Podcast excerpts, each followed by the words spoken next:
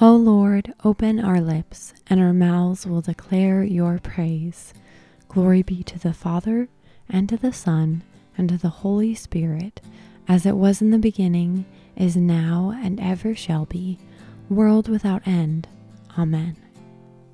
The scripture for today is Revelation 1, verses 4 through 8. Let's prepare our hearts to hear from God's word as we listen to Behold Him by Mitch Wong and Paul Baloche. This version by the Worship Project, featuring Brooke Nichols and Derek Tam, starts with an intimate opening. At the words, the roaring lion, the voices begin to increase, and the instrument's rhythm starts to push forward with excitement. The intensity in all parts reaches a climax with unabandoned awe, and then slowly descends into worshipful quiet. He who was before there was light walked across the pages of time. He who made every living thing, behold him. He who heard humanity's cry left his throne to wake as a child he became like the least of us. Behold him, Jesus, Son of God, Messiah, the Lamb,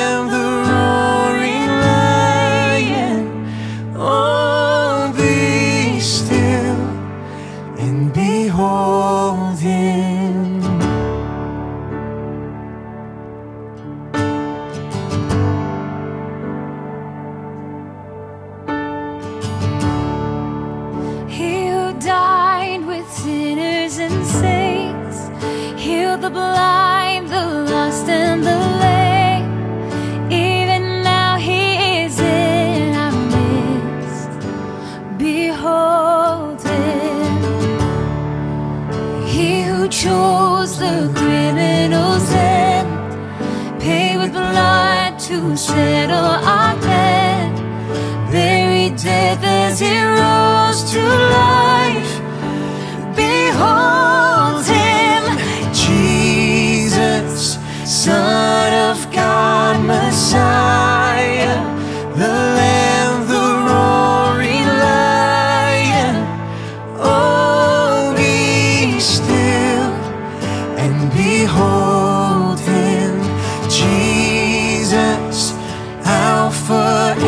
and Omega, our God, the risen Savior. Oh, be still and behold him. oh, behold him. And holy, holy, holy is the Lord God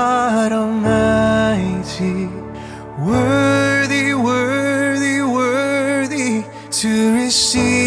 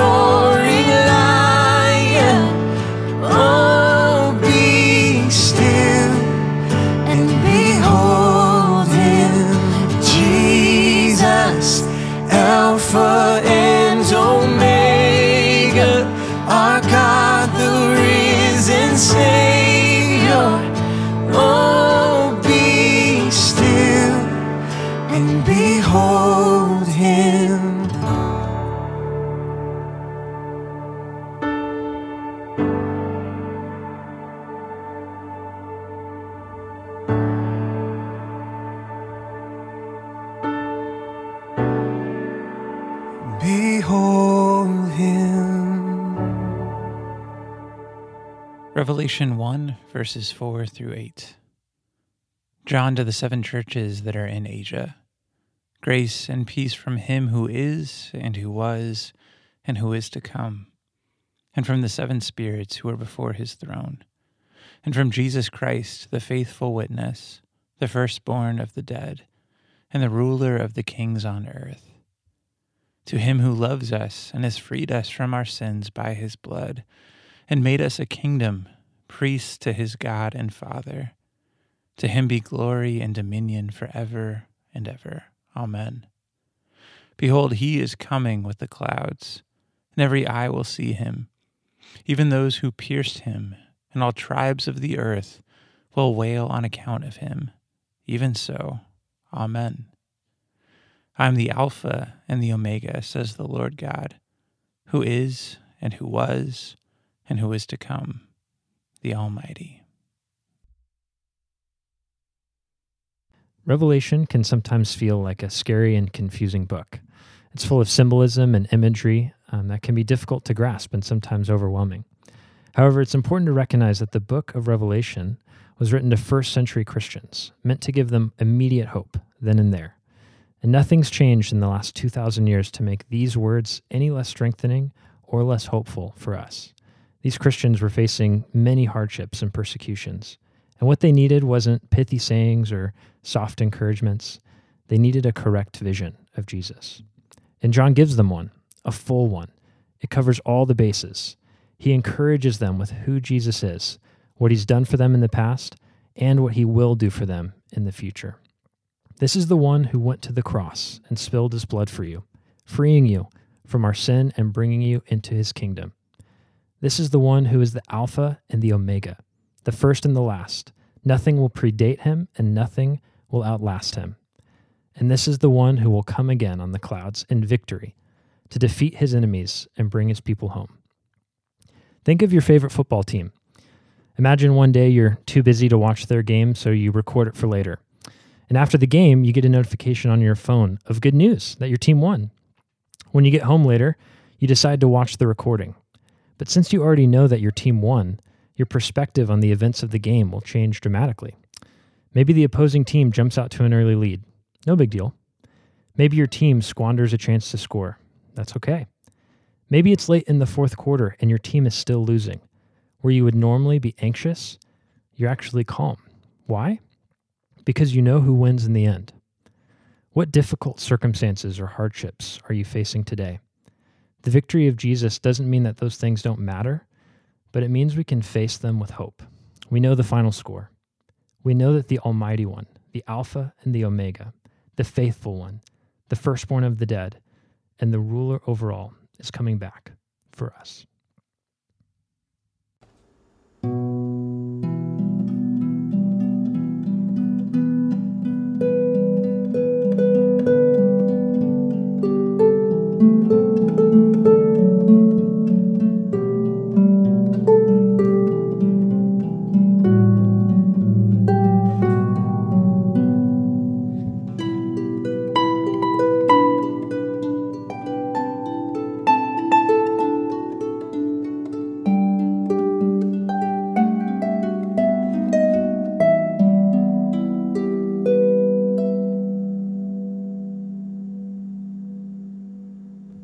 Let's close now with this prayer from the Book of Common Prayer.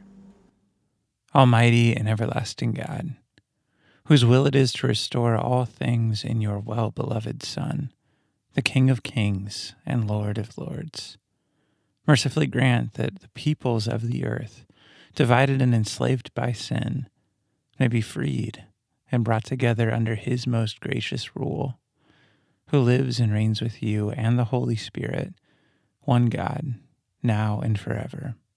Amen.